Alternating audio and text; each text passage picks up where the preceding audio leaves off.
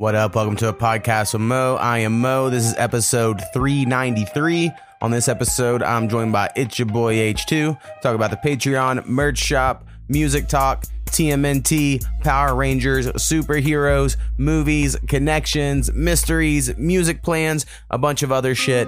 Thanks for checking us out.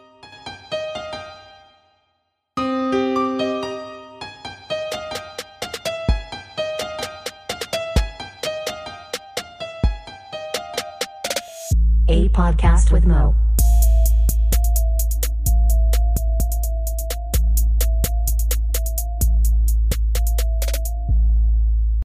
What up?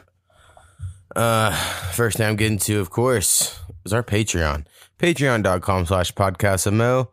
Makes all your dreams come true. Uh, go there, give money, feel good. I mean, uh, what's feeling good worth to you? Well, we can put a dollar amount on it.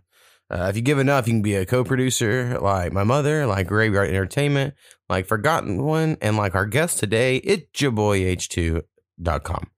Um, also, we have a merch shop, shop.spreadshirt.com slash podcast Mo. If you'd like to get you a shirt, I feel like I can keep that up probably forever. So if you're hearing this in the future and you just stumbled upon it, go get you one of them retro shirts, you know, it'd be pretty cool.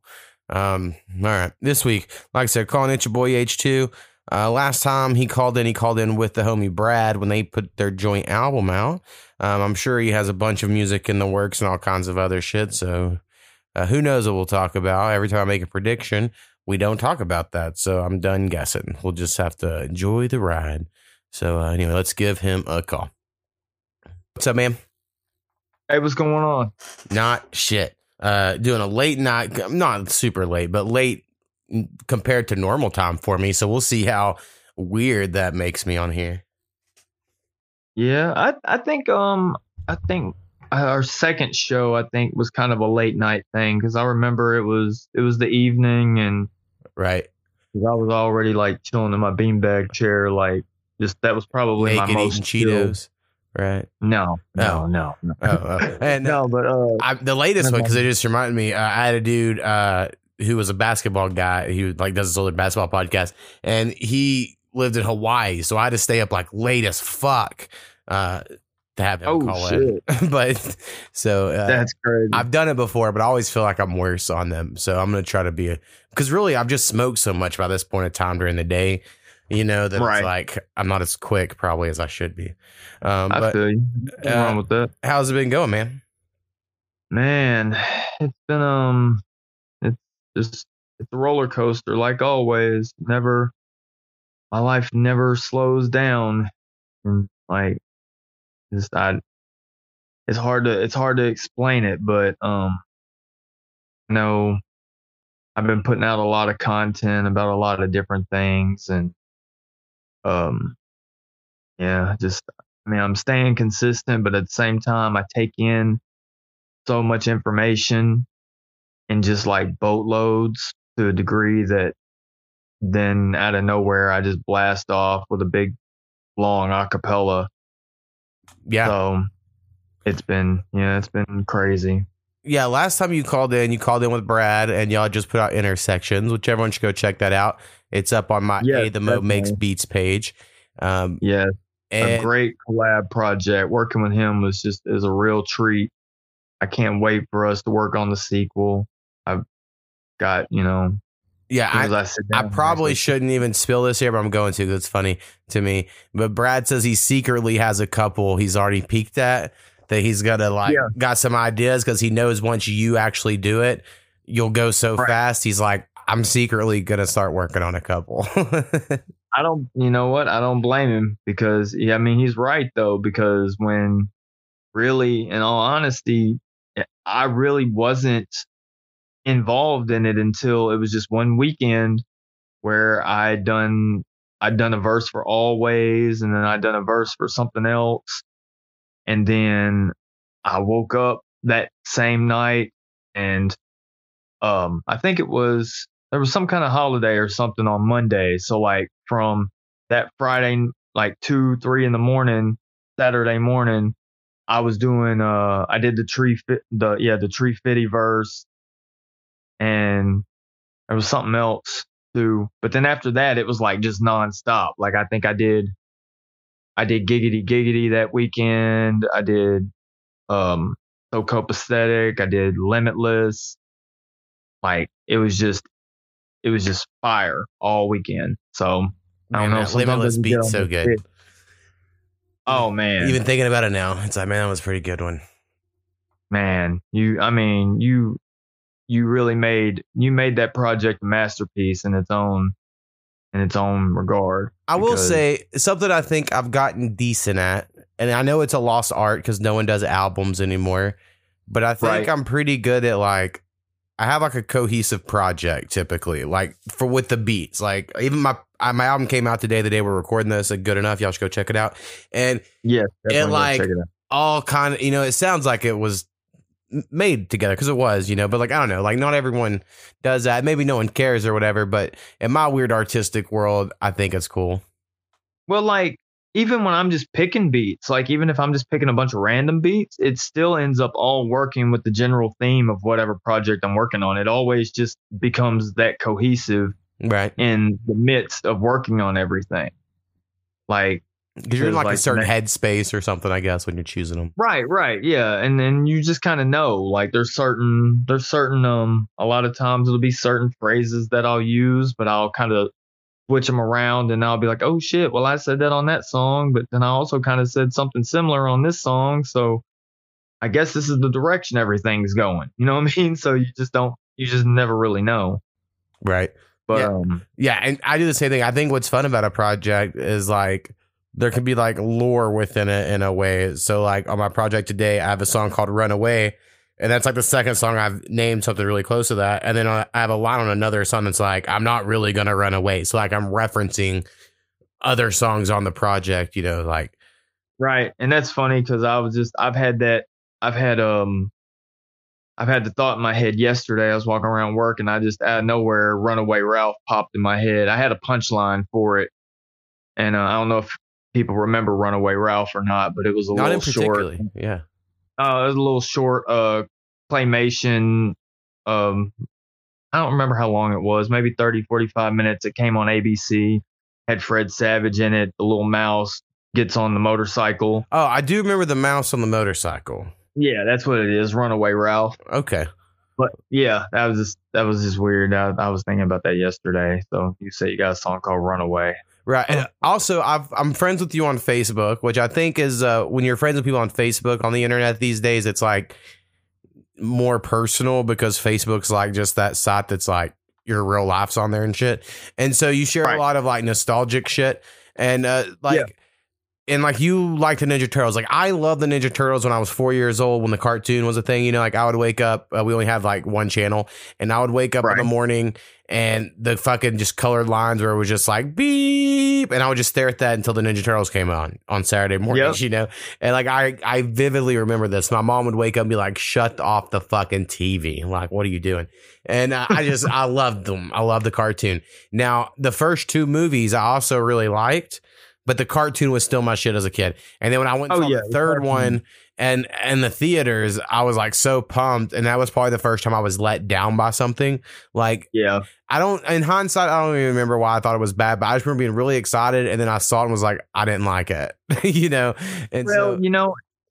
Oh, go ahead. Sorry. you know, I say so. Uh, you know, I I see you also share the other ones. That's what I was going to get to. So, like, I've never Sure. gotten into any other iterations of the Ninja Turtles, but are like the Nickelodeon or the one that came out like ten years ago. Like, are all those good as well, or do some of them kind of suck? I didn't watch the. I haven't really watched a lot of the Nickelodeon one, the the cartoon. I didn't watch a lot of that. I did watch some of Rise, but I haven't. I haven't got to watch and like really watch it. And then this movie that just came out is based on the Rise series that's on uh, the Rise of Ninja Turtles is on Netflix or whatever. It just kind of popped up out of nowhere. They didn't even do any kind of promo for it or anything, but I knew it'd been in the works for like two years just from seeing a different post about it. But they never like promoted it. They're just all of a sudden, oh, it's it's out today. Oh, okay. Yeah. Or this new one that Seth Rogen's working on. I don't really Um, like the new movie that just came out. The I haven't seen it, of course, but just like looking at it, I have. I have a lot of random thoughts about it. One of like uh, Sonic did this as well a few years ago on uh, the video game side, or maybe it was a cartoon called Sonic Boom, and they like redesigned all the characters where Knuckles was like big and shit, and it was like Yeah. supposed to be like. To me, they're video gaming these things. So, like now, you look at the Ninja Turtles. Raphael's like a big tank, and then it's like Yeah. Donatello's a small stealth guy, and it's like they're doing it for the future video games, so they can have roles or whatever. And I understand that's a design choice because like that's how it works. Sometimes you have like these drastic differences to make like the style. But to me, what made the Ninja Turtles cool was the fact they were all basically the same. And that was its own sort of choice, was like they were all the same height and size. And I don't know. I just don't like this like- uh, version. Right. And I love Raph. Raph's my favorite. It's always been my favorite. And it's funny because then if you go back to the originals, whenever they first came out, they all had red bandanas. yeah. And Raph was actually, I think the, he was the main He one in the the cartoon or in the comic originally. Like, yeah, he was the leader originally. And that's why, and they actually say it in that song or whatever, the Turtle Power song, they say Raphael, he's the leader of the group. Like, but at that time, even they had switched over and made Leo the leader. So it's kind of actually put it in right. And I- purpose or not. when I was a kid, I actually um originally liked Donatello. Um Yeah. but then by the time I was like 5, I loved Michelangelo. He was just funny and I guess I gravitated towards that. Um and then the, the Power Rangers came out and I mean, I was like my fandom just went from Ninja Turtles to Power Rangers and I was all in on Mhm. that until uh the second movie. I- and then that ruined it. I hated it and I was like I'm done with this shit. Yeah, I I literally I just got like I just got the whole just a couple months ago I got the whole series of the original Ninja Turtles cartoons and then I just got the first few series of the Power Rangers. So I got like the originals and then I think um there's something else in there too. I think the Alien Rangers is in there Oh, too. yeah. I remember But- whenever the Blue Ranger goes to the alien planet, and you're like, "Oh shit, what what's going See, on?" and I didn't catch any of that stuff, so I'm like hoping at one point, you know, I'll have time where I can just sit back and kind of like veg out and check that stuff out. But I mean, I think it's fun first- to watch it now with the knowledge that all of the fight scenes where they're in uniform, those are like 20 year old Japanese footage from like a car, a different show, and then they just filmed the like the human American interactions uh, to film Oh, yeah. the episode. I think it's fun to know when you watch it now. it, yeah, it's so cool watching it that way. But then it's like you're watching it, and you're like, man, now we see why we loved it so much because they just they pounded us with repetition to the degree that you couldn't you could not love it because you knew like instinctively you already knew what was going to happen and it amped you up Right. You're like, oh, all the Zords are fixing to get together, you know, or like, however the you know the whole storyline, however Right. it was going I to go. recently, uh, I had my nephew here for a couple days, and I Yeah. really want him to like Digimon because I love Digimon. That's that was my next thing after Power. After I was done with Power Rangers, Digimon came out, and I was like, "Oh, this is it." And uh, as you Yeah. tell, I, Fox was that channel I had when I mentioned earlier. Oh yeah, channel. yeah, Fox is Uh, everything. And uh, so Digimon, we watched like the first few episodes, and he was like, kind of thought it was a little boring or whatever. But I, yeah, th- that's like so predictable. It's like they get them, and they're like, well, who's is going to evolve this week to beat the bad guys? Right. So you can get, you know, like it is a very like uh repetitive thing. But whenever you were doing it week to week, it seemed like, you know, I don't know, a bigger deal, I guess. But like one show that never was very repetitive to me was like the Batman animated series, like that. That just really set the the bar for animation storytelling back then at that time. Right. So you I know, didn't. because I didn't really like Batman the character, but I, I did watch it when it was like I like the Spider Man animated series at that. Oh yeah, definitely. Yeah, love the Spider Man. That that's good. And I um, tried to watch the X the X Men one I loved at the time, but they have it on Hulu, and I try to watch it, and it's like Yeah. four frames a second.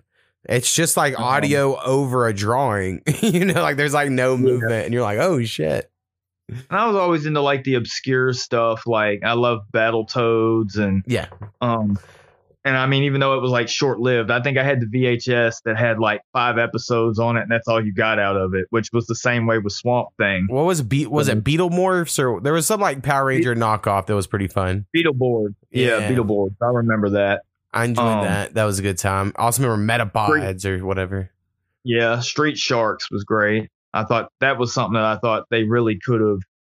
Um, that's something that they could bring back. I think Street Sharks would be dope. Right. Yeah. Um, I think all this stuff they could. But then again, kids don't care about I mean, I don't know if they don't care, but they don't new kids shows are like they kind of teach a lesson and shit. You know, I think yeah, it's different. yeah. I got so my niece came a couple weeks before our, ne- our nephew came, and I, for whatever reason, just had a feeling she would like the Jetsons because she like likes space and wants to be a scientist someday and all that shit.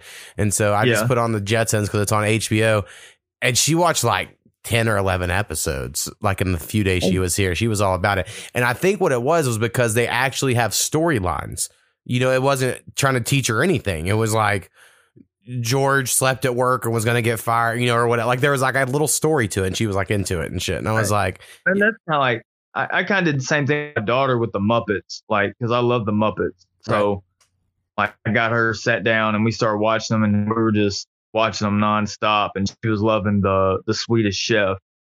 Like that was probably her favorite thing. That and Phenomena. so as a kid, I'm sure you remember uh, when Muppet Babies came out.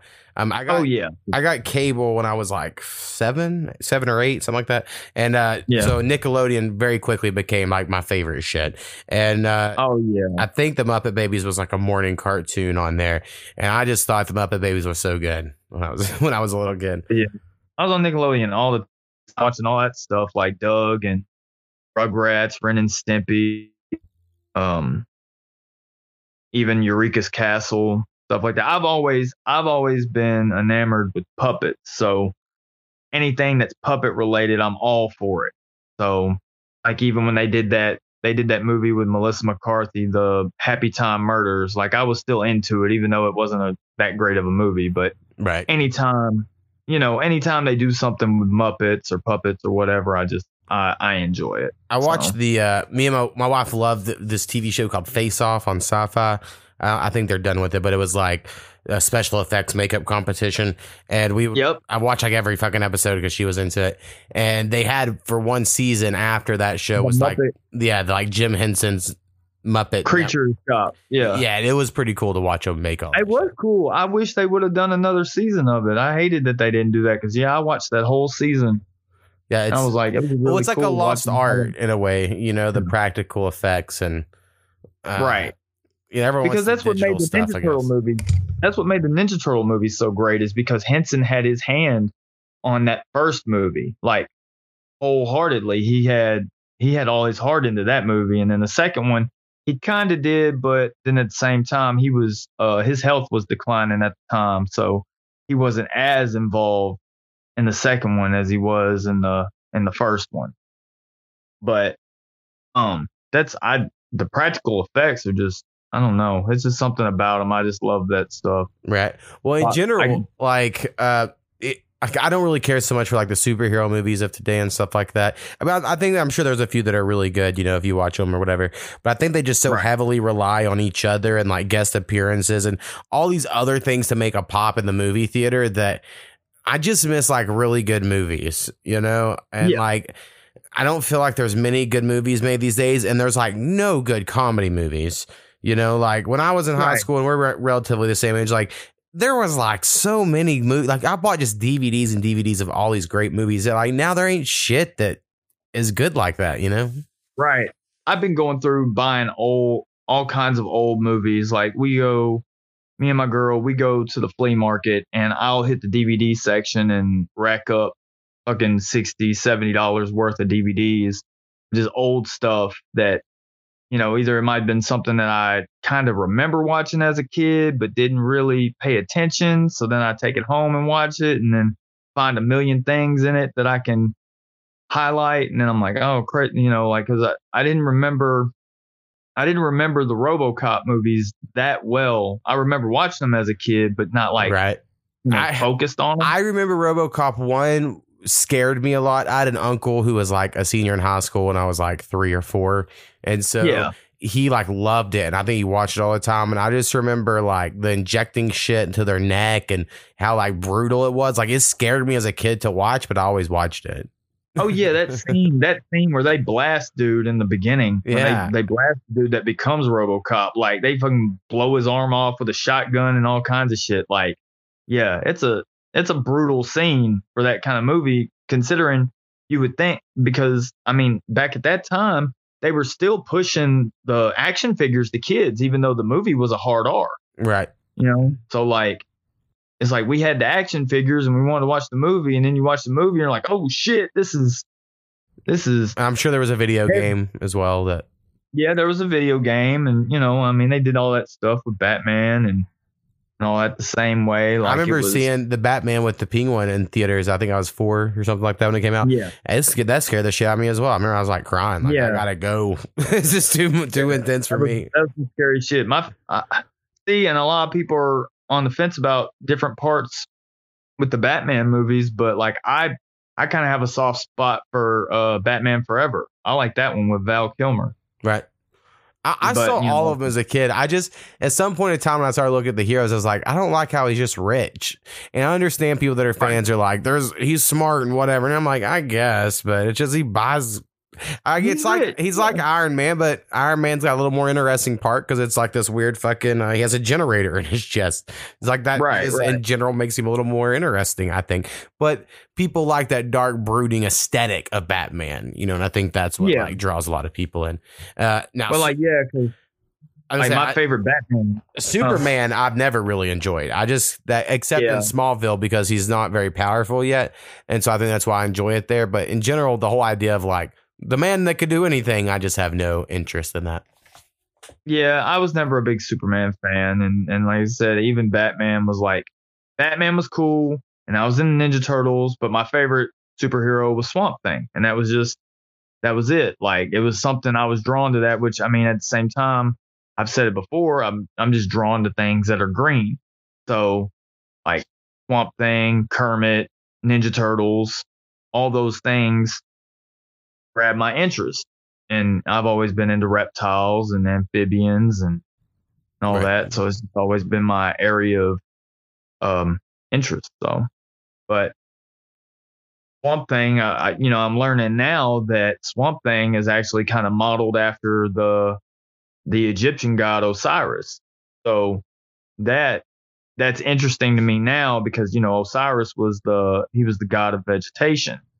Well, I think a lot of or some of Osiris's story has been used in like the Christian story as well. You know, a lot of things are like recycled through things. Oh yeah, all that stuff's recycled. Seth and all that. That's Right. it's actually that's what I was going to tell you because you were talking about the OC, and if you pay attention to the OC and the names and everybody's names, and if you know who's who, actor wise, they're telling those stories in the OC. That's the crazy part. I do like the Because- OC. OC's good. Oh yeah, like I loved it, but they're telling those stories in there, retelling the the real story that you know people don't know, and it's and what what's crazy is when the truth does come out about all these things, all this history that's been hidden from us, they're gonna see that it's all been in the repetitious, super overused cliches. It's they're gonna they're gonna realize oh wait, so this was the real story? Well, this sounds just like this movie. Or oh, you remember that movie? Yeah, that sounds like that. You know what I'm saying? Where then, it'll answer the universal question, why do they keep remaking shit? Like that's that that'll answer the question because it's to retell the story over again.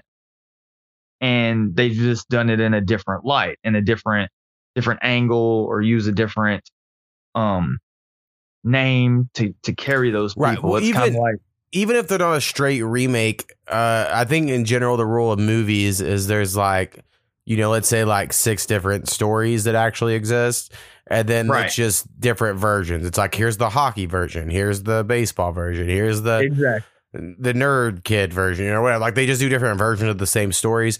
And uh, but I would say they have gotten very lazy with they do remake. At least in the last like 15 years, it feels like everything is a remake from something. Yeah, yeah, and I mean, I get it. They want to reboot it because they want to tell the story and and whatnot. And like, even if you know the characters' names and you know how the story goes, even RoboCop is the same way. Like the original RoboCop. When I'm watching it, like now, I have this index in my mind of like, okay, this actor with this name. This means this person and that person. And you know what I'm saying? Like kind of like same way as um kind of like how they use just something as simple as like saying in the OC the son's name is Seth. And then in Austin Powers, Dr. Evil's son is Seth is played by Seth Green. So you see it's like and he's Scott Evil or whatever, but you you start to see these similarities and all these things if you've watched all this stuff ad nauseum like I have, which not a lot of people have for that matter. But I've watched the same stuff. Like I don't know, I've always had that knack to like I want to watch the same stuff over and over. Like even when I was a kid, I would go to the movie store and you know there would be all kinds of new movies out, but then I would always go back to this one movie and want to rent it again and watch it again. Like I just I always wanted to rewatch stuff and I never and but like one movie that I know I always was turning down and then when I finally picked it up, it became my favorite movie of like one of my favorites of all time and that's BASEketball. Yeah, so BASEketball. I have it. Yeah, like I kept and looking at the guys on the cover, I didn't realize that it was the creators of South Park because I was too young to know that. But yeah, my pop let me watch everything. So yeah, you know, yeah. R-rated movies. I have. Uh, I mean, yeah, we have a similar like when we were young watched movies uh, in the same way. Uh, we had a in my small town there was a video store. Uh, like my mm-hmm. hometown's got like two thousand people or something like that for people right. know the size. And uh, anyway, this dude named Mark ran the video store, and I remember it so well. Of we went in there when Hellraiser came out. Now I don't like scary movies; it's not really my thing. But my best friend, yeah, he he did, and so he wanted to get Hellraiser, and uh, he takes it up there, and Mark just goes. Do y'all's parents let y'all watch rated R movies? And we said yes. And he said, okay. and we were like nine or whatever, you know? Right. And Hellraiser scared the shit out of me. Um, I don't know why. It just was so fucking weird and creepy. And, uh, anyway, after that, we could rent whatever we wanted. And so, yeah, we rented like all kinds of shit that we totally should not have been watching. I remember also going like having good grades or something. Like my mom was like, "All right, go choose a couple of VHSs." And uh, I was at Walmart, and it was the weekend that Austin Powers came out. I didn't even know what Austin Powers was. I didn't even know it was in the theaters or anything like that. And I bought yeah. Austin Powers on VHS, and then I bought Revenge of the Nerds, the first one uh, that was like in some fucking oh, cheap. Oh God, man! And my dude, mom, I my mom was just like, yeah, whatever, you know, she bought them. And I watch Austin Powers and I'm like, oh, this, you know, shit's so funny. I go to school, I'm telling all the jokes, I'm telling people to come over and watch it. But then Revenge of the Nerds is like, I mean, so many tit shots, right? For like 10 year old me or whatever old I am. And I'm like, this becomes like the holy grail movie for me where I'm like, I love Revenge of the Nerds. And then now looking back on it, he kind of rapes the girl, but also like in this weird world, you're like, but she seems into it at the end. So all's well that ends well. But in like, I, I totally understand he kind of like misleads yeah. the girl into sex, but it was a different time. And, uh, the jocks were so mean to those nerds, god damn it. But I just love Revenge yeah. of the Nerds. Like I still oh, like yeah. sing the song, the lambda, lambda, lambda, and omega moose all yeah. the time. Uh it's just it's the best. And that's funny because yeah, that's another thing that I mentioned in the um, one of the one of the acapellas I did. I'm not sure if it was the one. I don't know which one it was. Something. Yeah, it, I think it was in the second acapella I did. I don't know if it was the one that you did the the beat for, but um, because I know you did Milky Way and you did the Lucky Charms. Lucky Charms, yep. And which is funny because there's a whole story in there that's that's being told about a murder mystery. And then I watched Austin Powers and realized that they had that one murdering guy that had the Lucky Charms around his bracelet. yeah. And Who I was, was like, number two oh. work for. Yeah, and I was like, oh shit, this is still connected. Like it's so it's so wild this fucking web that I've weaved because even all four of these acapellas that I've done, I did them all in different time frames. So it's all random thoughts and it's all just a, a stream of thought. So, and I pretty much write them like I write them on the spot and usually they're done i'm usually done with them in like an hour to two hours yeah i will say they're yeah. long as fuck so people don't know um, go look up uh, the milky way and the lucky charms H boy H2.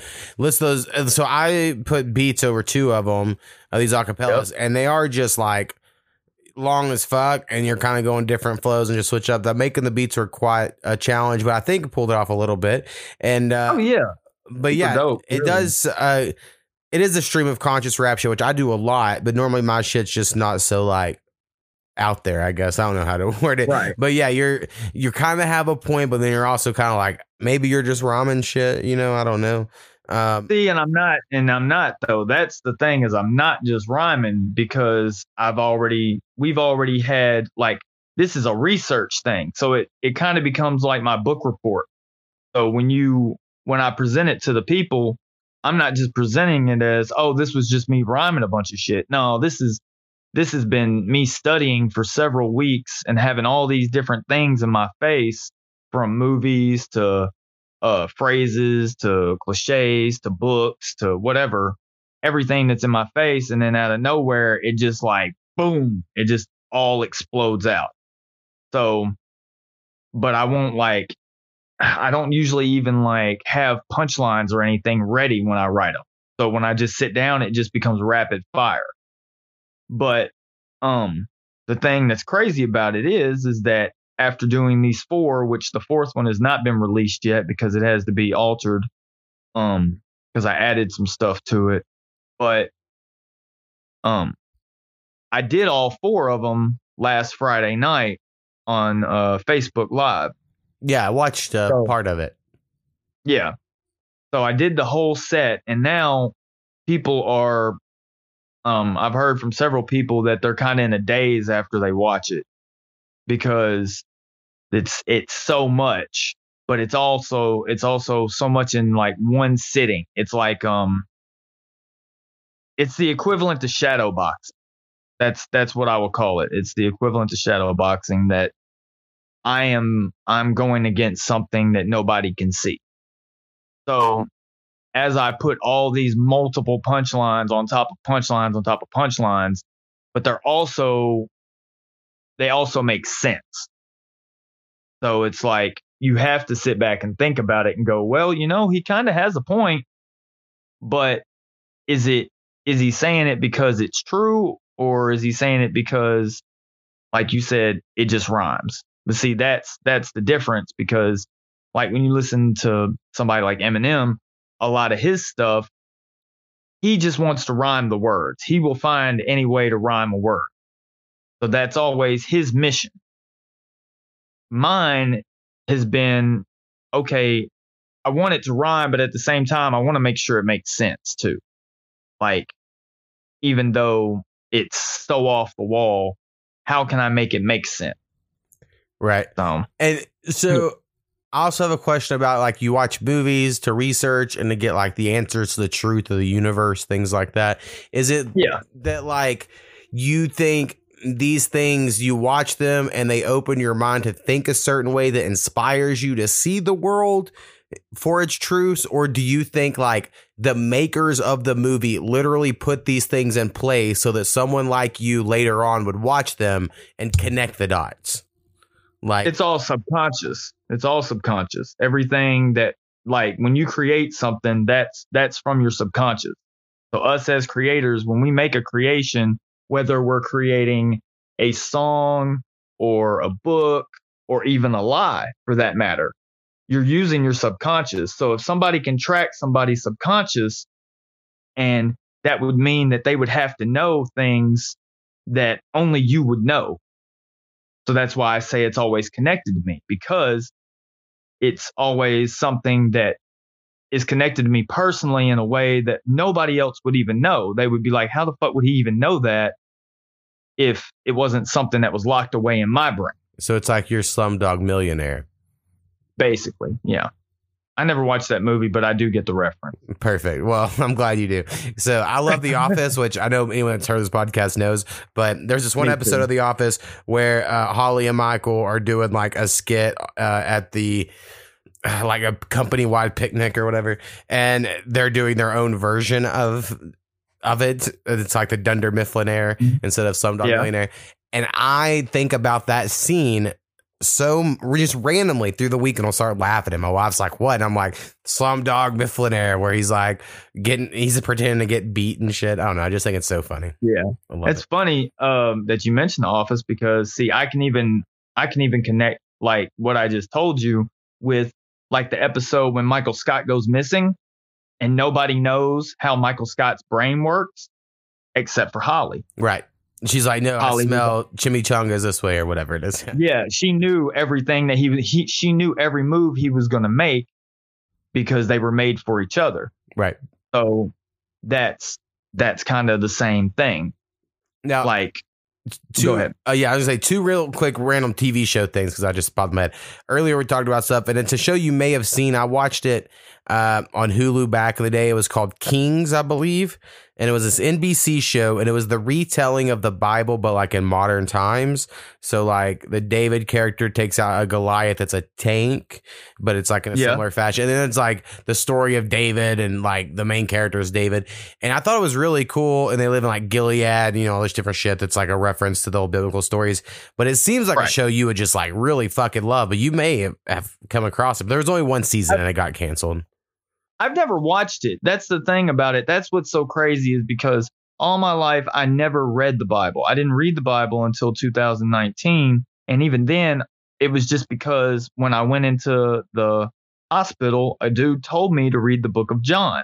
He handed me the book of Psalms and said, "Start at John." I didn't ask him why. I just said, "Okay, well, I'm in this hospital and I don't know how long I'm going to be here, so let me start reading John." So what I did was I essentially, to use the term, I marked my words. I marked everything in the book, everything in that book of the Bible that pertained to me. Because as I started to read it, I was like, oh, I know this reference. I know that reference. I know this. I know that. I know this word. I know that band. That band name came out when I was in high school. This, this, this, this. I start matching all these things together. And then I realized okay, this has got to be something bigger. Like this is, and then, you know, as I told, as I've been telling you guys about Gematria, I found out in Gematria that there are 12 Sagittarius clues in the Bible.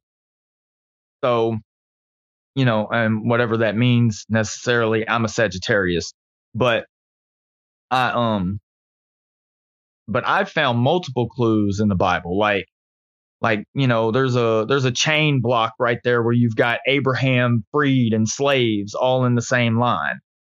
Like like down the row or um but okay so a situation it, like that that wouldn't be in every Bible because it would depend on the font size, the spacing, all this stuff. It just happened in your Bible that you happen to be reading. in reading. my book. Yeah. So like my psalm. Yeah. You, you think that's just like a message to you. It's not like they printed that with that message to everyone. I mean, I never had a Bible. And so. then also like I guess because uh, for me a lot of things that like uh stop because I, I did grow up reading it and going to church and caring about it and all that stuff. Um, but then whenever you realize like it's a translation from like ancient Hebrew and then the people that translate it were kind of like under pressure to put it a certain way by the king and shit, like it starts losing some of that like majesticness to it, right? But like someone like my grandparents, because I've voiced these concerns with them, they just believe like everything is translated the way it is for a reason so that when you read it it's what you need to hear and God's made sure of it. But to me I think that's like conspiracy theory to like the nth degree, you know? It's like what? And it and it's funny that you say that like saying that maybe somebody's in a rush, right? So you think about the you think about one of the books names is Deuteronomy, right? But if you kind of break it down, it could be also somebody sub uh subconsciously saying Deuteronomy. Like like their subconscious is saying Deuteronomy, so they wrote Deuteronomy. That's what they came up with. Well, I don't like, think the word dude existed when they wrote Deuteronomy, and it's like dude and not doot. Uh, but and again, Deuteronomy is an English word. When they wrote it, it was in fucking Hebrew. Like this right. is a translation. So I don't know. I just think it's weird that it's supposed to be like God's word, but a man wrote it and then it was translated years later, but now it's got a mythical meaning.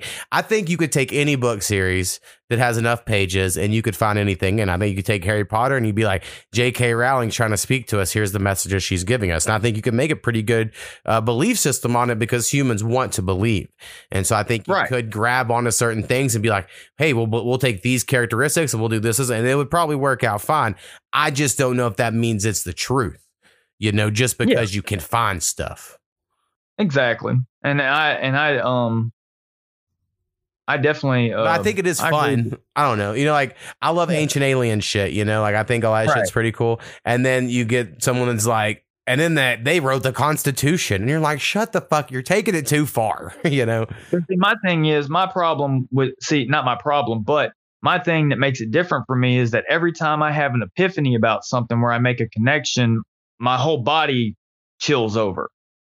So there's always a goosebumps moment where when I make those connections in those songs, it's it's due to a goosebumps moment I already had where I was like, oh, wait a minute. That's why this is this. Kind of like how I said, like, and, and you'll, and you, because you've been to college and you know anatomy and all that, you would question exactly what I'm, what I'm fixing to use as an example to say that all these years they told us about the birds and the bees, right?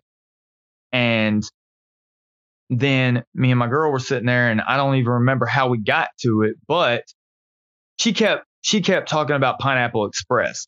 And the main thing that jumped out at me was the very first clip where Bill Hader is is smoking and he says, This is the bee's knees. And so then you start to think, right, right. He's like, yeah, your dick, my mouth, blah, blah, blah, blah, whatever. But yeah, that whole thing is funny as hell.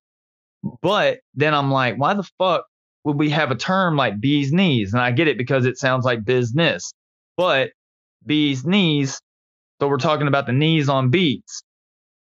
So then if you're twisting your head the way mine twists, then I go, okay, well, the bees got knees and then you got birds. Well, what's a bird? A swallow, right?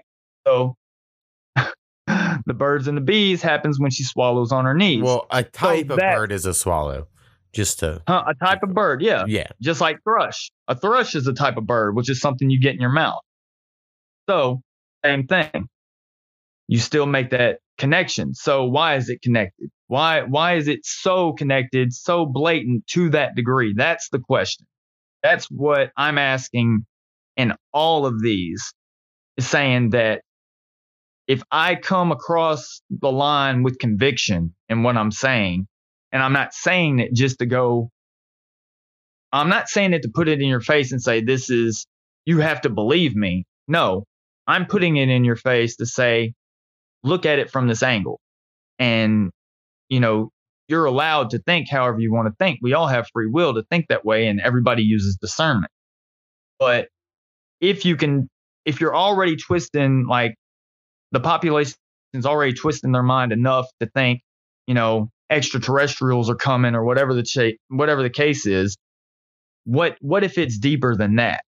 What if what if our skulls are planets?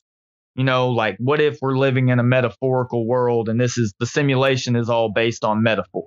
I mean, I truly believe that we're in a simulation. I have for a few years. I bring it up on the podcast every once in a while. I know it, it feels crazy, but I think it feels crazier to think we're real, which I know again it sounds even nuts, but I'm totally in simulation But what if theory. we're but what if we're really an imprisoned solar system? What if that, you know, that that that's another question. But what's the difference? say- I guess would be my point. I mean, even when I think of the simulation, like, what is the difference? Even if we were, what does that change? What you're because doing we're a now? bunch of yeah yeah because really what we're a bunch of if all our heads are planets and we're just moving around through the atmosphere under a sun believing we have a soul it still makes us a solar system so nonetheless yes that's you know and we're god's plantation which means that we were a cropulation to begin with so that's Is a cropulation a word? no No, okay. but I, yeah, a I was just population. would be a curious if it was a real a word or population would be like we're crops. We're we're meant to be food. I, it reminds me, all this stuff always reminds me of my, my favorite Futurama episode, which is where Bender Mm-hmm. is in space and then Mhm. the little colony lands on him, and they're like his little people, and then there's like the evil people that get form on his ass, and they're like they don't get his love because he's always looking at the other colony, and I, I just think that episode's so good. I love a good cartoon that can like prove a lot of fucking political points with some dumb shit. Um, anyway, shout out Futurama. I never watched a lot of Futurama, but I do get the reference. Um, because there's something kind of similar to that, like whenever they put the um, when they put the semen in the sea monkey tank in South Park, and then they all become a civilization in the water, and then Cartman becomes their their god that they pray to, and then they build a whole statue in the sea monkey tank. I'm glad you mentioned the pray too, because that's uh, somehow jolted my memory. The other, the second thing I'd say about TV shows, and I think I brought this up to you many a times before, but I really think you would like Stargate SG One. Uh, it's like my guilty pleasure TV show. Me and my homie Powell Yeah. love it. We reference it all the time, all that shit. But it's just like it's so good, you know, and like there's just so much to it, and the way it's like kind of set in the real world, and it's like kind of set around these conspiracies and like, um, you know, like the senators will show up and be like, if you don't give me this information, I'm gonna blow this thing up public, and you're like, oh, I bet that really happened, you know, and shit like that. So, um, right, right. fucking just love Stargate, so I had to throw that out there. I just feel like it could maybe line up with some of your other. Uh, you could probably watch it and get some like, oh, that's a good point moments, you know. Yeah, maybe most- not. most most definitely i think i could you know i just I, I guess i just pick and choose what i what i go with and i have and you've already seen my dvd collection so you see i barely make a dent on you know watching anything really but because i pick certain movies to watch and like and it'll take me 15 to 20 minutes to pick one. But you know nonetheless um and that- that, that brings up a funny thing about conspiracies because see this the latest thing that i talked about in my live the last verse that i did which is actually like 20 it's like 21 minutes long i think. Um but it's uh it's actually circles around a a um a conspiracy in our town something that happened in 96 um a girl went missing and nobody ever got any answers about it Yeah, I saw you post Well- something about it, and then people, uh, it seemed like Yeah, your people town got wasn't real pissed. upset, or yeah, weren't real happy. yeah, people got pissed about it. Um, but now that I've done this verse, I've been able to connect multiple dots to multiple things because, like I said, if you're using your subconscious, then it's crazy because, like, to tell you how it all panned out was like to say, okay, I went to work this morning and my buddy Nick asked me what my favorite, and just out of nowhere, randomly, he asked me, "What was your uh, favorite all-time sports team?" I'm like, "Oh, the Bulls for sure. Always watched them in '96." And you know, back in like '96 is like one of the dates that I, or one of the years that I dropped, but I was always watching the Bulls back then. So then, later on in the day, I seeing these books and these titles are, you know, titles. Um, what was it? The night she disappeared. Um, and then she was gone after the party. And I'm like, okay, all this is like I keep seeing these books pop up, and I'm like, why do I keep seeing these books pop up?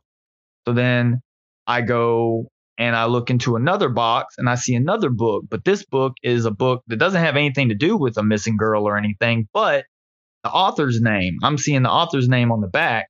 That's the first thing I see, and it says Casey Patch. And the name of the girl that went missing is Casey McDaniel.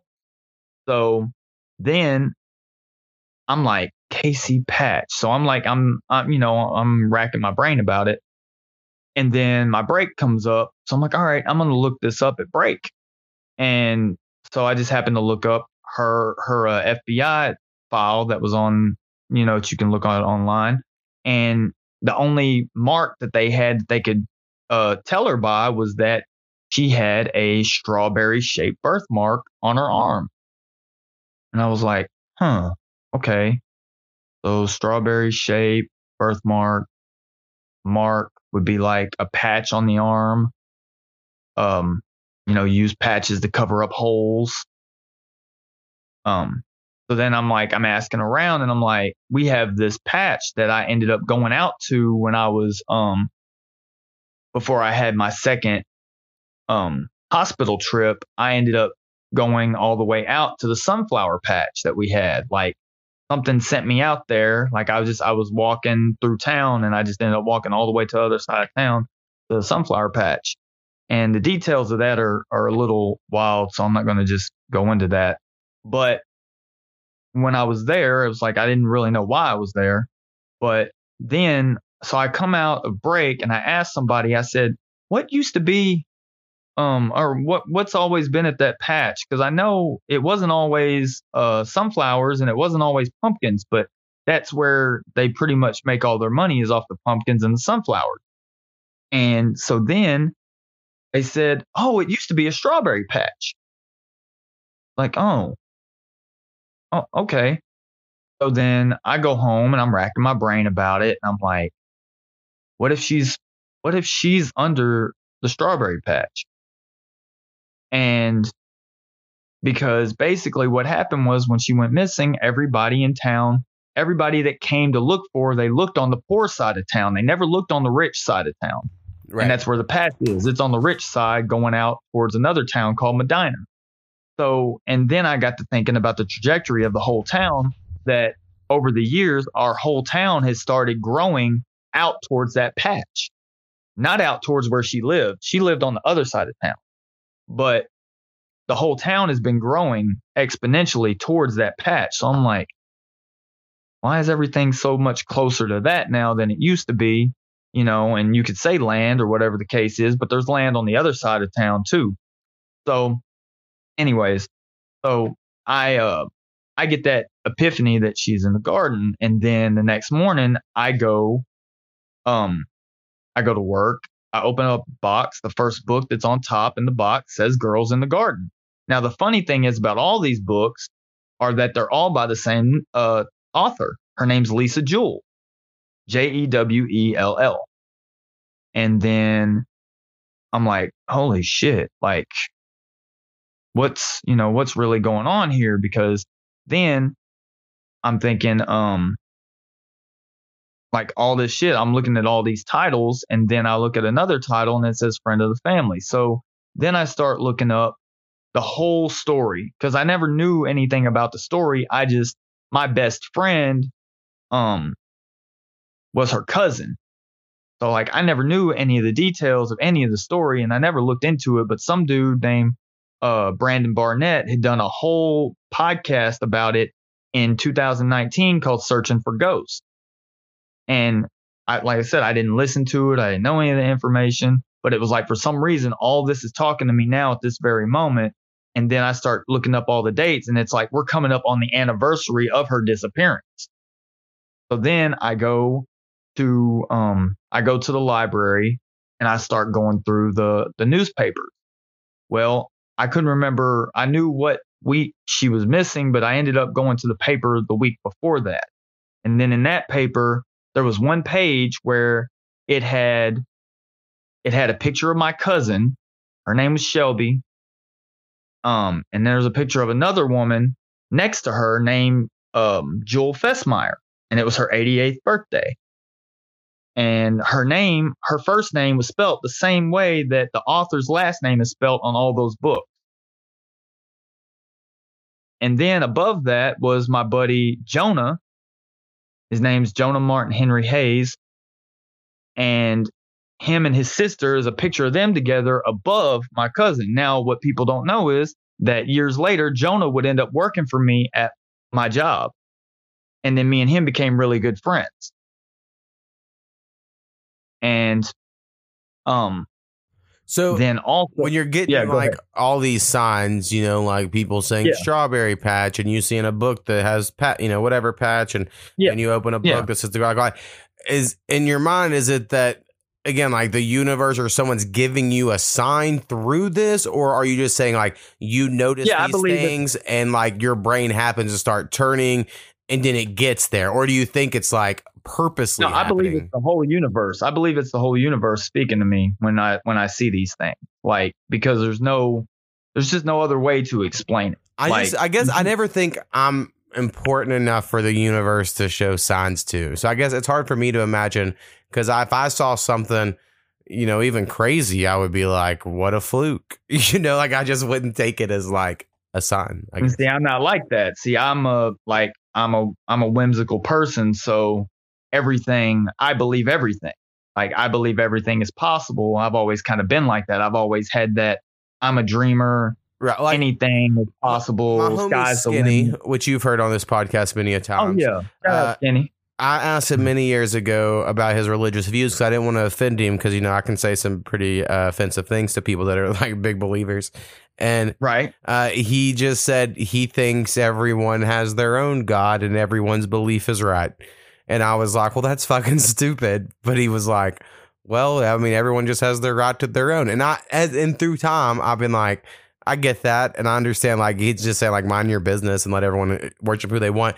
And I would be cool with that. I just think a lot of people don't mind their business and they try to force people to worship who they want them to worship. But, um, you know, I, I think through that, like, sort of believe everything. I think there is something that can be like freeing about that in a, in a Right. way. But so the whole thing and and like and see, I've really tried to I've kind of tried to edge out the religious stuff if I can help it. Right. like if i if i can edge it out and just make it where hey i want to explain this to you but it's kind of hard like Well- like i came up with the i came up with the uh the example to somebody i said if you were to take a picture of everybody hanging like a, a group of people in a hanging and remove the rope or, or i said what's the difference between a group of people hanging and a group of people praying? And i said the rope. That's what i said. So saying that you're essentially when you're praying you've got your head down and something else is praying on you. Right. but yeah that's that's where i was going with that. And you know but i try to do it in a way where it doesn't just like piss people off because this is the bible belt you know Yeah, yeah, trust me, I get it. I mean, it's uh it it's very offensive. I compare it a lot to the Santa Claus thing. Um, you know, Mhm. like when I was in fourth grade, I remember it very well. My dad got a new job at his factory, and we started he started making pretty decent money. But it came with, uh, "Hey, he has to work on Christmas. You're gonna get your presents early." And uh, we're gonna tell you the truth about Santa and all that. And then afterwards, Right. seeing the kids that like still believed, and like Mhm. you would be trying to do them a solid, like, "Hey, you look like a fool. Let me tell you the truth." And they would be like, they would dig in deeper you know, and like I know Yeah. Santa's real, and like I think that is like a perfect analogy to people who believe in whatever their religious thing is, you know, in their adult world, where it's like yeah I, when I first became a non-believer, I wanted to like convince everyone of my thought, but that was like so stupid because that's just not how that works. And then like they just dig in deeper, you know, and they'll be like, "You're a moral, horrible person, and you're going to hell." Like you know, they just like hate you more. So yeah you yeah, kinda just I have to leave it be. But yeah, living in the Bible Belt and not being like uh just do every what everyone says is can be challenging, I would say. Right. And you know, like the, the whole thing is is that if I go and show the certain if I show certain people all these connections and stuff, they're gonna think that I'm eh, we're gonna be back in fucking uh holy grail times and they're gonna think I'm a fucking witch. Right. So, you know, burn him at the stake. But nonetheless, um, outback. Uh anyways, but I can't it's really hard for me to just lie. Like, Right, I, right, I don't know. right. It's like very t- I can lie if like I know it's a joke. Like if I know I'm doing it to trick someone or to like for something funny, I can. But if it's just like in the moment I need to lie about something, I, I find it so fucking hard. Right. And then like like I said, now I realize that when you realize, um, I realize that when you lie, I mean, you're using you're still using your subconscious. So whatever you're using can be picked apart if somebody knows what you're talking about. Real But lies, also- real lies, real lies. Yeah, exactly. Real eyes, real eyes, real eyes. Right. But um, no, what was I gonna say? But then what got crazy? No, you're cool, man. Um, what got crazier about the search was that then, and remember, this is '96. Technology hasn't really evolved yet. Everybody looked to the paper for news, and if you didn't know what was going on in the paper, you didn't know what the fuck anybody else was doing. Right, yeah. So, right. So there's a town called Fruitland that's close to my town. And it turned out like that next week when her when she went missing, she went missing at the end of the week of the paper that I'm talking about had all these connections to the book title and the author and all that stuff. Then she went missing at the end of that week. So that means that when this paper came out, she was still intact. All right. Now, the next week, there's an article in there about the Clintons came to Fruitland to look into gravel. Yeah, the Clintons probably killed her. I mean, that's most likely what happened. Right, exactly. That's what I mean. Uh, But that's the title of the books, I mean, like it takes years to write books and publish them. You know? exactly. But the titles, that's the thing. The titles are what's, and then when I'm on my Facebook, there's people that I went to school with that are sharing these books. They're sharing these exact books that I'm seeing every day. And then Do you I'm like- somehow the algorithm has also makes the some of these connections for you? You know, for instance, I'll mention something and then like the next Mhm. day, Facebook showing it to me, and I'm like, y'all Right. motherfuckers. And I thought that too until I looked in the newspaper. And then when I looked in the newspaper, I saw the name of the cop that was working the job, that was working the case. And his name was Hartsfield. And then I was like, okay, So what is a strawberry patch but a Hartfield? Ex- Obviously, exactly, exactly. What would a field of hearts look like? Strawberry patch. uh, So what are the? I get it. So what I'm are the- starting to learn. I'm starting to learn. Exactly. You you knew exactly where I was going with it before I even switched it up. And I mean, you've been around me long enough to know, or worked with me long enough know, Yeah, heard all my shit. You kind of know how my mind works. And but what are the odds of that? That's the question. What are the odds that this person with this exact name would, you know, like all that, all the strawberry shit. And the thing is, is that our rivals are known for strawberries. Humboldt, our town, Humboldt, is known for strawberries. They have a strawberry festival every year. so it and wouldn't be that odd to have a strawberry patch. It wouldn't be odd to have a strawberry patch, but from what I know is that before it was a strawberry patch, it was a dairy pasture. So Makes sense. It's probably why it's rich and able to grow so much good strawberries because all the calcium. Right. Right, exactly. So then, but then there's a whole nother connection that I'm not even going to get into, but I would love for people to go to my Facebook and watch the live Yeah. And- it's your boy and here- H2.com. and hear the rest of it. And just remember that um, the book It is 62 pages less than the Bible.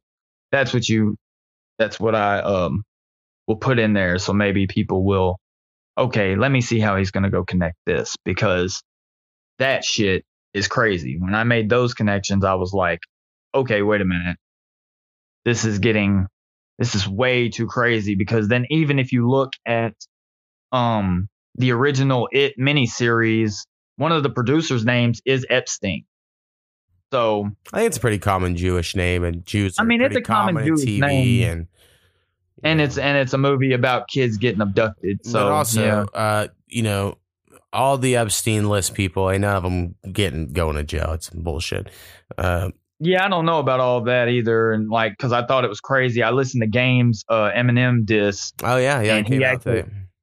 He has a line in there about it says Eminem running across Epstein Island or some or Eminem on the beach on Epstein Island, some shit. Maybe I mean. I don't know. You know, I don't understand the lifestyle and the rich and famous, obviously, because I would assume if I was rich and I wanted to have sex with people, it wouldn't be that difficult.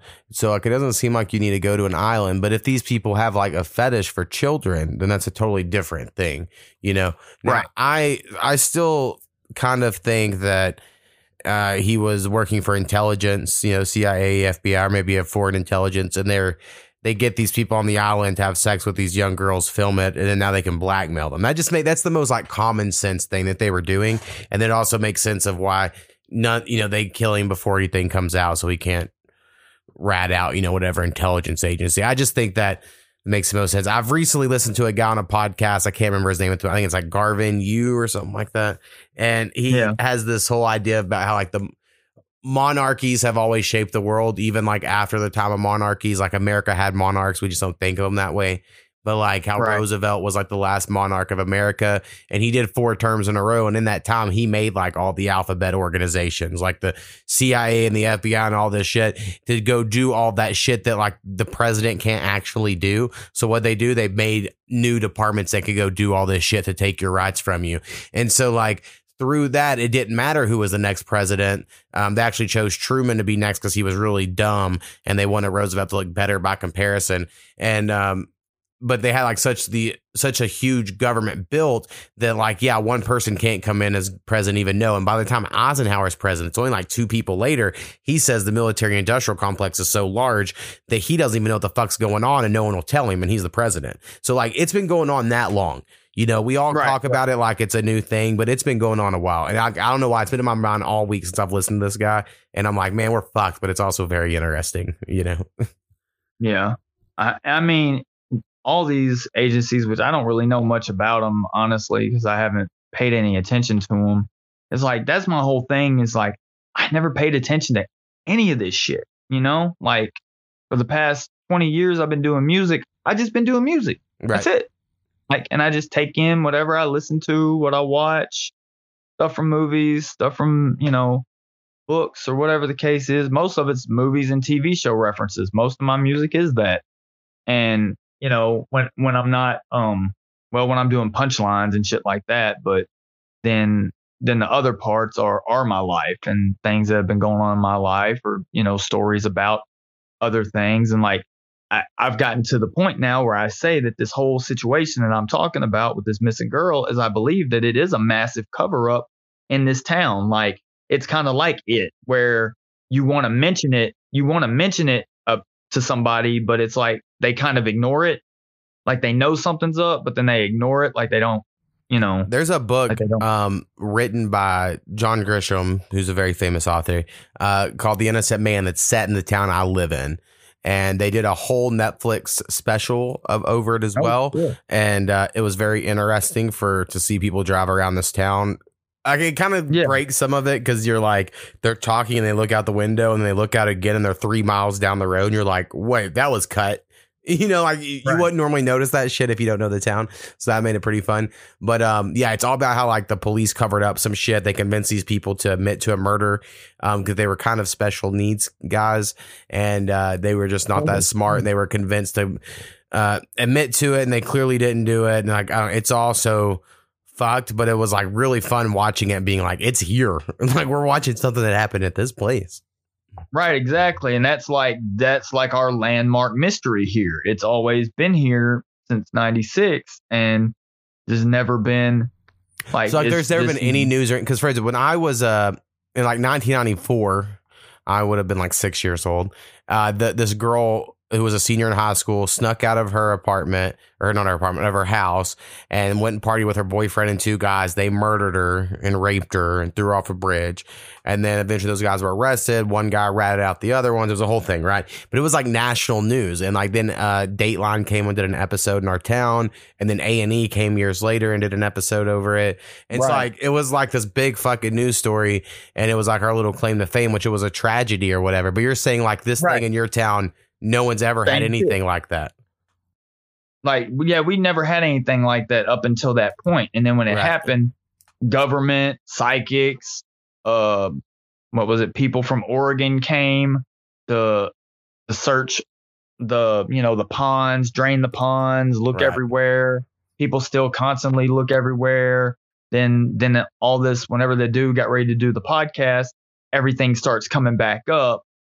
So now, you know, he's talking to all these people and I'm, you know, I I didn't listen to any of the interviews or anything yet. I don't really I really don't have to dig into it cuz I get it because then they said that the cop that was working the case moved to Canada. And he has a street named after him here. So explain to me what would make you move to Canada from a town where they honored you to the degree that they even named a street after you.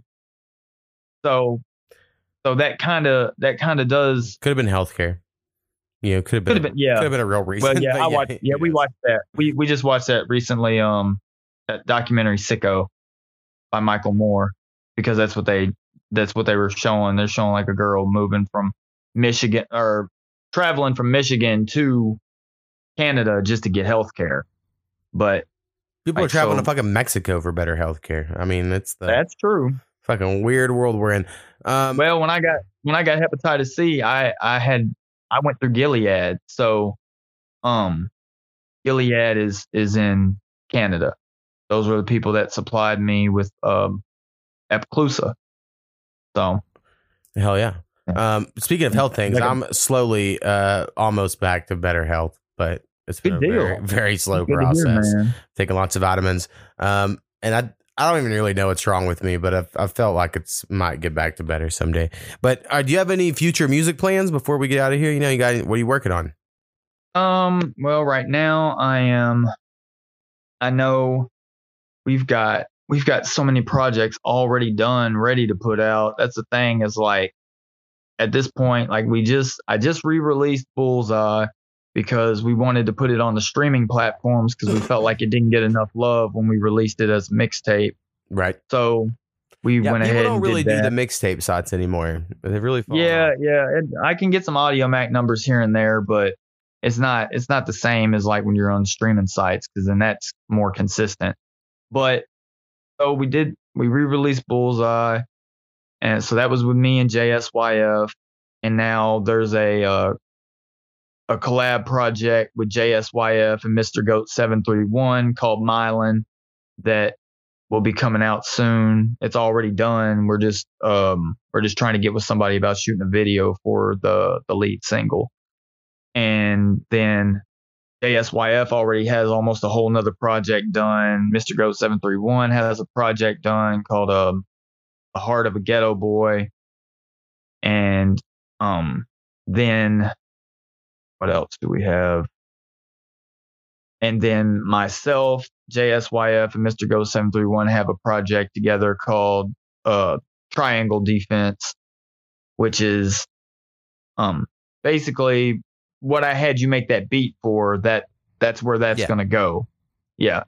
So because it's it's reminiscent of um a video that we did here in our town. It was actually our first video, which is like I said, I actually predicted that years ahead of time. Like I said in a line, I said my I was going to shoot my first video by Charlie Jones, and then years later, we were doing something, and then out of nowhere, they're like, "Hey, y'all want to go shoot a video?" And then like, "Where y'all want to shoot it at?" And then we're looking around for spots, and we're like, "Well, let's do it here." And we ended up doing it in front of this little corner store called Charlie Jones, where you know we we always call it Charlie Jones because somebody came in and shot the guy, and that's how we always know it's Charlie Jones convenience store, even though it's owned by somebody else now. But nonetheless, it's nostalgic for the town, even though we started to get, we actually started to get bad press because there's people in the video. There were people in the video that were, some were gang affiliated and some ended up getting killed. And so then it was a whole thing where the, we actually had heard somebody from like the PTA had actually come to us and said, Hey, look, the cops came and they played this video because it had all these affiliations in it. And now you guys look like public enemies. And it was like, it was really fucked up because we're like, I don't have a record. JSYF doesn't have a record. And GOAT really doesn't have a record either. So it's like, we're, you know, doing this song in this area and it's just, we just look guilty by affiliation.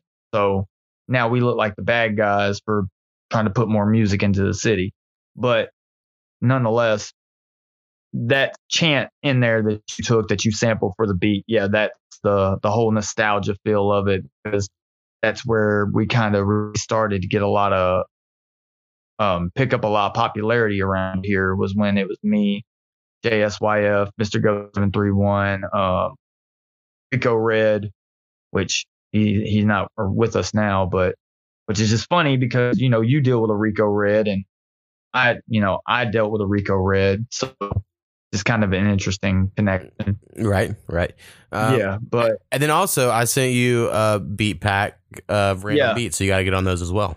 I do, I do. I, I've got to go through them, and uh, I'm just now knocking out some features for a couple of my other guys, and um, and then working on that, and I'm also working on a um the fourth installment of my simple but effective series called Forever, and I'm already like nine, ten songs into that, so I'm not really far from being done with that.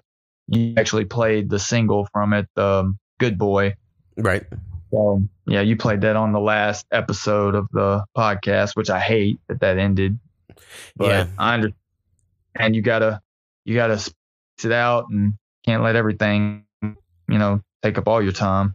Right. Honestly, it's just uh eventually we're it just feels like it has to end eventually. I don't think I can keep it going forever, you know, without it being successful, which I know is like people are like, who cares if you enjoy it? But at some point in time, uh everyone else is like, You're still doing a podcast? And you're like, Yeah, twice a week. Right. I mean, you know, I mean, as long as if it's something you enjoy doing, you know, you should definitely stick with it. That's how I that's how I kind of look at it is Right. Well, You I think I mean- I've just, you know, I think this has run its course, as I've said, I think before, whatever. And I, I think after this year, I'll take the rest of the year off, which there's only a few months left. And then, uh, I, I, I do want to kind of come up on Twitch uh, and like do a video version of the music pod where, you know, y'all submit a song throughout the day and you can just give a Spotify link that way and sometimes send me a whole file and then we could just play it and have a camera Right. on skinny and him going crazy or whatever. And I mean, I think we Yeah. could make it work in a different way. It's just, uh, you know, Yeah, that would be We'll really see. dope. Actually. Yeah, that would be dope to do it like that. But I- mean, I know, will miss like I enjoy getting to talk about current events and being like, here's why I think it's all stupid. Like I enjoy that part of it. So like I will Right. miss that of when I have a random thought or a random memory. Like I think something a podcast does that uh you might not realize is like you start remembering a lot more from your childhood. Like I have a pretty good childhood memory anyway compared to a lot of my Yeah. friends. But like you'll remember Yeah. one thing and you're like, actually, I also remember a week after that, this other thing happened that you haven't thought about in a long time. And so Oh yeah, that yeah, that was like that kind of hit me because whenever uh, you play Good Boy, I've got a line in there about something that it hit me at work. I was just thinking about it. I wasn't thinking deep enough about it, but then I, you know, I, I've got a line in there where I talk about where I got shot in the back with a BB gun by a kid named Dallas, whose father's name was John.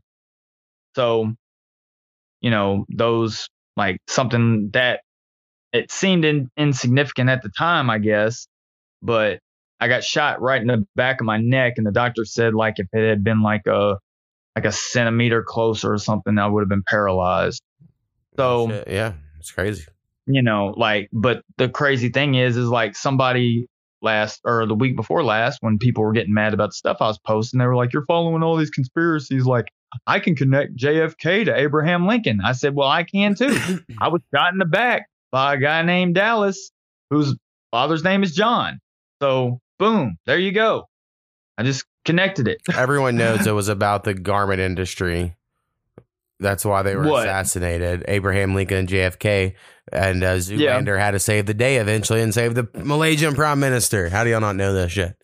Uh, Hell no. Um. still, I think one But of yeah. Will Ferrell's best roles was Zoolander. Oh So, yeah, it's classic. It's classic. Will. yeah, But- times. Yeah, definitely. But um, yeah, man, just all the music and stuff, and just everybody can go check out uh, all the stuff that we've already put out this year, and of course, Intersections. Definitely go check that out. Go um check out my album uh Instignia that came out um I don't know a month or two ago, I think. Can't really remember right now because it's all kind of running together. I But feel you, man. I just had an album come out today, and I'm like, got another one in four weeks, uh, another single. like, I'm just gonna put out, keep putting shit out. I mean, uh, some I- people like it, most people don't care, but I'm just gonna keep I mean, making I'm, it. you know, I mean, I'm trying to do, you know, I'm trying to stay as consistent as possible. It's it's hard um when you're juggling a lot of other artists, and then you have the stuff going on that I have going on. So then when you come home and have to deal with my thoughts all night, then it's kind of like, uh, you know, I, I might have to take a week off. Yeah, for it's sure. like it, it's just a lot to take in in one time, and See, like, and if I had more rapper friends, I could do more project. I mean, as, as a producer, I could give away more beats to people to make projects with, but it's just so hard to find someone that like wants to do that. I don't know. Maybe my Yeah. beats aren't good enough or whatever. I like they're good, but still, even still, people will be like, I don't know about making a whole project, or like they can't. You know, like they don't Yeah. have the ability to maybe muster it all together. Um, so that's why I end up making so much stuff. And I think once I quit the podcast, I'll probably make a lot more music. Um, you know, maybe not, but I have a feeling that's what'll happen. Right. Right. It's kind of it kind of works that way when you don't, you know, when you put all your focus into it. It's like hell. Last year, I was I was making so many connections to so many different things that I put out fucking eleven CDs last year.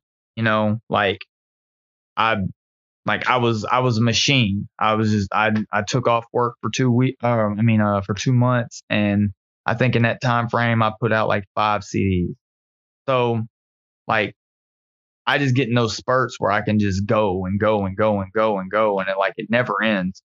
But sometimes I do get burnt out and I have Yeah. to sit back and I have to breathe and But that happens with know. anything. Like it happens with like Right, exactly. uh, rapping or video games or movies or whatever. You know, there are times you just get burnout of whatever activity. yeah, because in rapping it always kind of feels like you always feel like what what what do I talk about next? What what can I talk about next that I haven't talked about yet? And then before you know it, you always outdo yourself. Like I think, I mean, on the sadder side, honestly, the like disappointment of every release not really doing what you wish it would have also like can take a mental effect on you. You know, that's like Right. sometimes you just need a break and be like, you know what? I would much rather, I just want to spend my evening making a song. I don't have nothing to do about the numbers. So, like, right. Or you, you sometimes need breaks so you can get perspective. Right. Or like the comparison to my situation is that now I'm making more music now than I was back when I had a lot more support. I had a whole lot more support backing me and they were pushing, you know, certain certain projects. But then as time progressed and they saw that I really didn't like get further than what I was doing, people kind of started to fall off.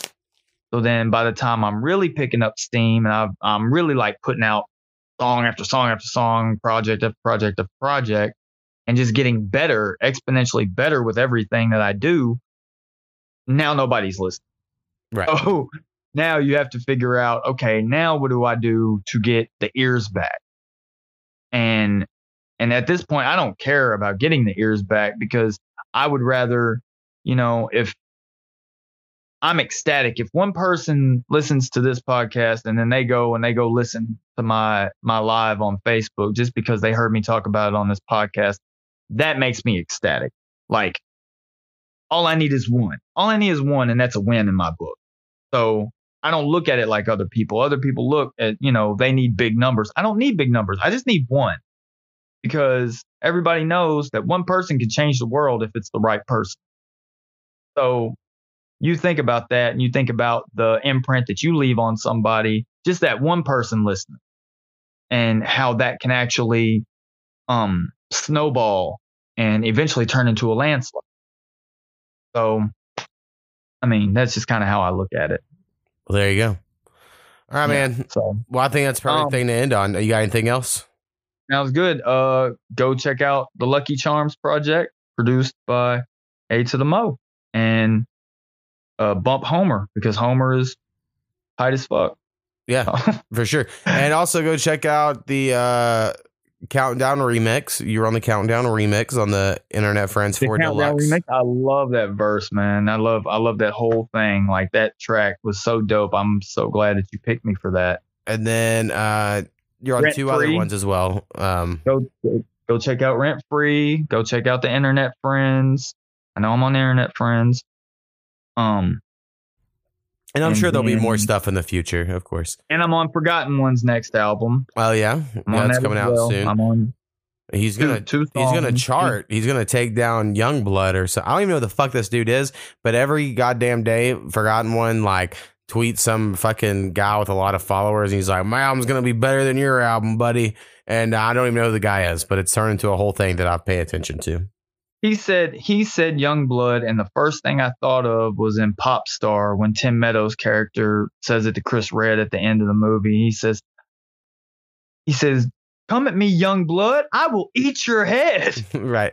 I for me the two things that come to mind for Youngbloods is of course the rap group young bloods had Sean Paul that was the best, way better than that fucking Oh, Jamaican man. ass John Paul, and then uh also Malibu's Most Wanted. I feel like they're like dust these Mm. fools, and like I think during that whole scene they say some shit of young. Maybe one of the guys that's called Young Blood. I don't remember, but it reminds me of Oh, Malibu's yeah. Most Wanted. Yeah, I can I can see that too. I made my wife man. watch that not too long ago, and it was epic. I love I it. remember I remember you saying that because we were making those um because of all the the lines we had in um the one Intersections, song. Yeah. Yeah, in intersections. I do remember that. now. I'm blanking on the name right now, but yeah. Yeah, she uh, Um, was like, "I've never watched." it. I was like, "Fuck it, we're watching it right now," and I made her made her watch it. Yeah, I need to watch it again myself. It's good, But it's, uh it's good satire. You know, it's uh, I don't think I appreciated it for what it was at the time because I was just trying to like laugh at it. But whenever you like see it for what it's trying to say, I'm like, it's pretty. It's got like a point, I Well, yeah. think, as well. Right. And then it was that time when Jamie Kennedy was at the height of his popularity. Circle, circle, then- dot, dot. Yeah, I love Jamie Kennedy. Back. Right? Him and Stu. Bob Saget, motherfucker.